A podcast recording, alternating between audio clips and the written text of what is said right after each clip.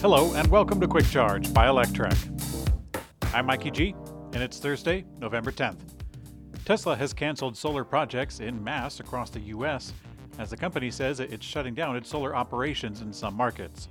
Over the last three days, Electrek has received half a dozen reports from Tesla solar customers who've been informed by the company that they would not be moving forward with the projects and canceling the order. This includes customers who had solar panels or roofs on order, and even some projects that were already designed and permitted. Based on social media channel checks, hundreds of Tesla customers are in the same boat.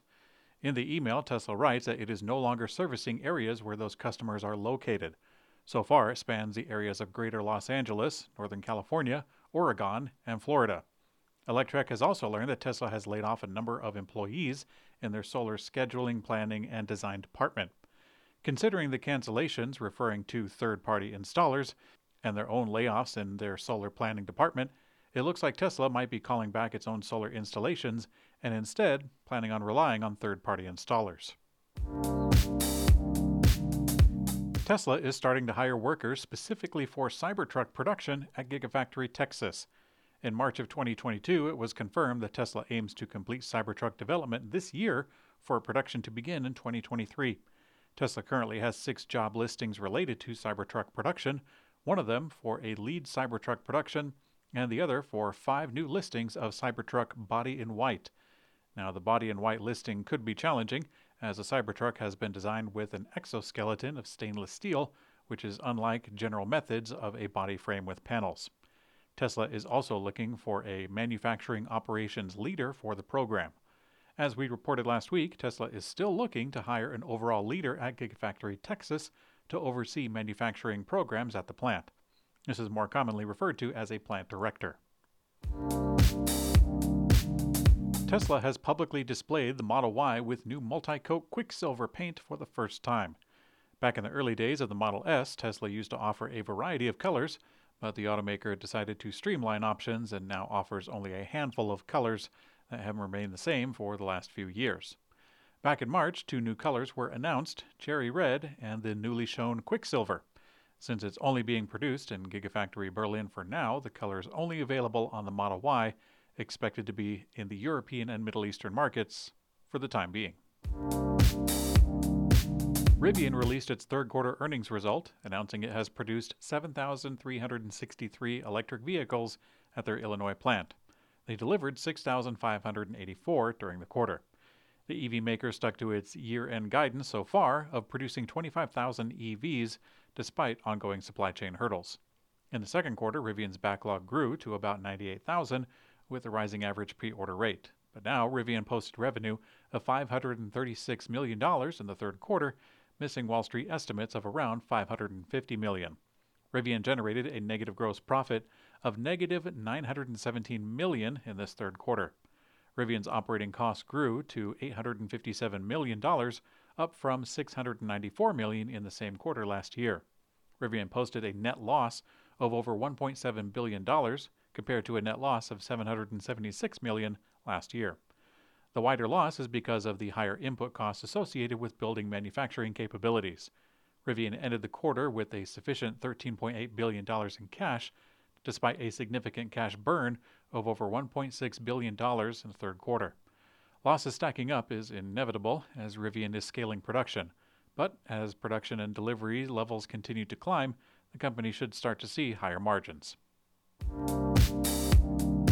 A new high performance model from Kia is set to take place in the United Kingdom.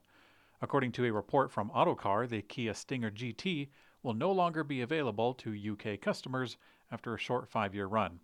Now, the Kia EV6 GT will be the most powerful model in the market. In August, Kia unveiled the fastest production vehicle that they've made, the fully electric EV6 GT. While it wasn't the first or last time that we see an electric vehicle replace an iconic gas powered model, it is one that is noteworthy. Actually, Ford has already started upgrading consumer favorite models such as the Mustang and the F 150 trucks into pure electric, so hopefully this trend continues.